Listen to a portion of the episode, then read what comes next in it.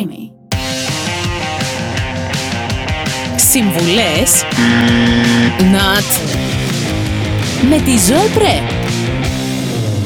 Γεια σας, παιδιά, καλώς ήρθατε σε ένα ακόμη συμβουλές Not by Zoe Pre. Με ακούτε τόσο χαρούμενοι, γιατί είμαι έτοιμη κι εγώ επιτέλους να φύγω για διακοπές. Είναι το τελευταίο podcast αυτής εδώ της σειράς των συμβουλών Not by Zoe Pre. Καταρχάς, ξεκινώντας αυτό το podcast, θέλω να ευχαριστήσω μέσα από τα βάθη της καρδιάς μου την Έλενα Μιχαηλίδου που ήταν εδώ από day one για μένα, που με στήριξε σε όλες μου τις δύσκολες στιγμές, σε αυτούς εδώ τους τέσσερις μαύρους τείχου και πραγματικά δώσε μου το χέρι σου, Έλληνα, γιατί είναι πολύ σημαντικό. Σε ευχαριστώ πολύ για όλα. Ε, είναι πράγματα που τα ξέρεις, δεν χρειάζεται να τα πω εδώ στο μικρόφωνο και να γίνουμε ρόμπα.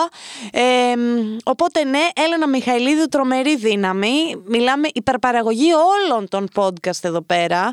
Μην το κόψετε αυτό, θέλω να μπει στο. Σε παρακαλώ πολύ. Δεν είναι μόνο στο δικό μου. Δουλεύει σε όλα τα podcast πολύ σκληρά και την αγαπάμε όλοι πάρα πολύ. Δεν είναι τυχαίο που σε αγαπάνε τα πιο γαμάτα άτομα αυτού εδώ, αυτής εδώ της πλατφόρμας. Αυτά. Τέλος πάντων, πάμε να μην σας λύσω κανένα πρόβλημα γιατί ετοιμάζομαι να φύγω κι εγώ για Σουηδία, έτσι.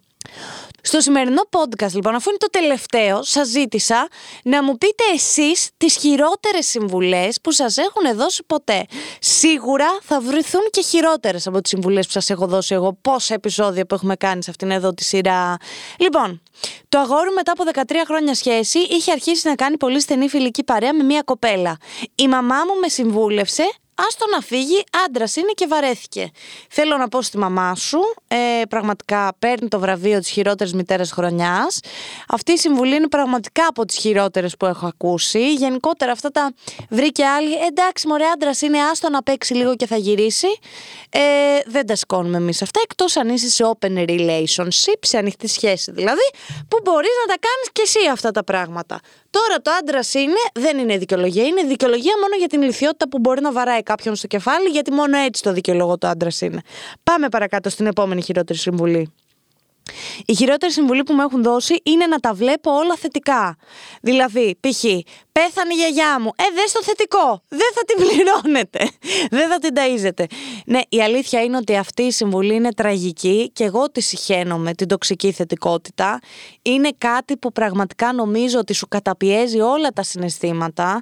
Σε οδηγεί στο να έχεις μόνο θετικά συναισθήματα που δεν είναι normal, γιατί όλα μας τα συναισθήματα υπάρχουν για κάποιο λόγο. Δηλαδή, ε, εγώ που έφτασα 28 χρονών για να θυμώσω, ας πούμε, και έχω καταπιέσει όλη, όλη μου την ψυχολογία 28 χρόνια. Δεν είμαι κι εγώ καλά. Με τρελόχαπα είμαι. Δεν ξέρω αν ακούγεται στον τόνο της φωνής μου και ξέχασα να τα πάρω κιόλας εχθές. Θέλω να σας πω ότι όχι. Το θέμα είναι να βλέπεις την κάθε κατάσταση για αυτό που είναι. Σίγουρα είναι OK να βρίσκεις θετικά σε καταστάσεις και σίγουρα δεν είναι και σωστό να βλέπεις μόνο αρνητικά σε όλες τις καταστάσεις. Η αλήθεια είναι κάπου στη μέση, παιδιά. Πρέπει σε κάθε κατάσταση να τη ζυγίζουμε και να βλέπουμε και τα θετικά της και τα αρνητικά της. Όχι να σου λένε πέθανε η γιαγιά σου και να λες τέλεια, ανυπομονούσα, ξέρω εγώ, γιατί για το χύψη λόγο. Αυτό. Αυτό που σου λένε πέθανε κάποιος άνθρωπος και σου λένε ξεκουράστηκε και ήταν 20 χρονών. Ξεκουρά... Που τι ξεκουράστηκε μόλι 20 χρονών, δεν πρόλαβε να κουραστεί καν. Τέλος πάντων, αυτά. Είμαι έξαλλη. Δεν ξέρω αν το καταλαβαίνετε. Αν θες να βρεις δουλειά, ντύσου σαν γυναίκα. Δηλαδή, ωραία, αυτή η κοπέλα είναι αυτή που μας το γράφει, προφανώς. Ε, ναι. Από πότε η δουλειά ε, εξαρτάται, το αν θα έχω εγώ δουλειά σαν άνθρωπος εξαρτάται από την εξωτερική μου εμφάνιση και από το πώς επιλέγω εγώ να εκφράζομαι, δεν μπορώ να το καταλάβω. Ε, ο φίλος του μπαμπά σου που σου έδωσε αυτή τη συμβουλή, αγαπημένη μου ακροάτρια, να φανταστώ και εκείνος για να βρει δουλειά αντίθηκε σε γυναίκα. Ε, γιατί μόνο αυτή είναι η, η εξήγηση που μπορώ να δώσω σε αυτή τη συμβουλή. Δεν υπάρχει άλλη. Τέλος πάντων, παιδιά, δεν θα τα ξαναπούμε ένα εκατομμύριο φορές. Έχω βαρεθεί να λέω τα αυτονόητα. Ντυνόμαστε όπως θέλουμε, όπως γουστάρουμε. Έχω βαρεθεί πια αυτό το πράγμα με, τα, με τους εργοδότες που θέλουν να ντύνεσαι για να δουλέψεις σε καφετέρια, να πηγαίνεις οριακά γυμνή, που μπορεί να μην είναι αυτό το στυλ σου. Δεν κρίνω. Αν θες να πας γυμνή, εννοείται να πας και να σου πω κάτι.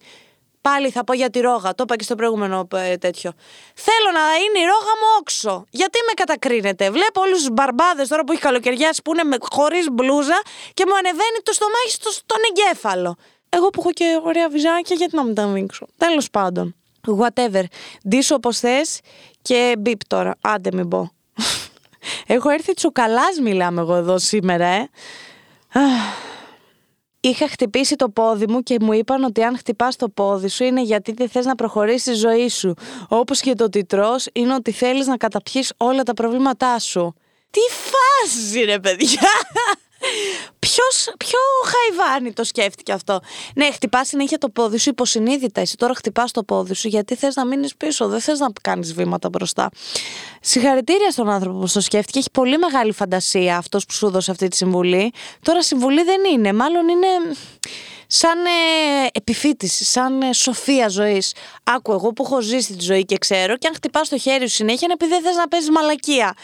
Άσε μας, μπάρμπα μου κι εσύ, με τις συμβουλές. Μπάρμπα μου, μπαρμπίτσα μου, δεν ξέρω και ποιος την έδωσε, μην κρίνω, γιατί και κάτι γριές δίνουν κάτι τέτοιες συμβουλές, υπέροχες, πολύ ωραίες. Τι να πω. Ε, ναι, όχι το ότι απλά μπορεί να είσαι ηλίθια και να κοπανάς το πόδι σου κάθε λίγο και λιγάκι γιατί δεν ξέρεις που σου πάνε τα τέσσερα σου πόδια. Πρέπει όχι, δεν θες να προχωρήσεις μπροστά στη ζωή σου. Τέλος πάντων, ε, όχι. Αν χτυπάς το πόδι σου, το χτυπάς γιατί μάλλον. Ή, δεν βλέπεις μπροστά σου και παραπατάς. Δεν ξέρω τι άλλο να πω. Αφήστε γιατί αυτό το θέμα με πονάει κιόλας. Έχω και εγώ προσωπική εμπειρία με χτυπήματα ποδιού συνεχόμενα. Είμαι 42 χρονών και δουλεύω από το 18. Η χειρότερη συμβουλή που μου έχουν δώσει είναι να είμαι χαμηλών τόνων και να μην φέρνω αντιρρήσεις με αποτέλεσμα να καταλήγω όπως γίνεται στο στρατό, όπου όταν βλέπουν ότι κάποιος είναι καλός σε κάτι, καταλήγει να κάνει όλες τις δουλειές όλων όσων λουφάρουν. Ε, η αλήθεια είναι ότι όταν ε, δεν φέρνεις αντιρρήσεις και κάνεις τα πάντα, καταλήγεις να κάνεις όλη τη δουλειά μόνος σου και όλοι οι άλλοι να ψολάρουν, αυτή είναι η σωστή λέξη, δεν υπάρχει άλλη λέξη για αυτό που σημαίνει, να ψολάρουν και να βασίζονται πάνω στη δουλειά που κάνεις εσύ. Σε όλους μας έχει συμβεί αυτό το πράγμα, έχει του περισσότερους. Αν δεν σου έχει συμβεί, συγχαρητήρια, κέρδισες τη ζωή. Δεν ξέρω πώς να το περιγράψω. Ε, όχι, παιδιά, Υπάρχουν και τα εργασιακά δικαιώματα, άλλα αν τα καταπατάνε οι εργοδότες χωρίς προηγούμενο. Ε, Όπως αυτό το παιδί τώρα που είδαμε που πήγε και κολλη... πριν από ένα μήνα, δηλαδή πόσο καιρός έχει περάσει, δεν θυμάμαι καν, που πήγαινε και σερβιρε μέσα στη θάλασσα κολυμπώντας. Ε, μου φαίνεται απαράδεκτο αυτό το πράγμα που συμβαίνει.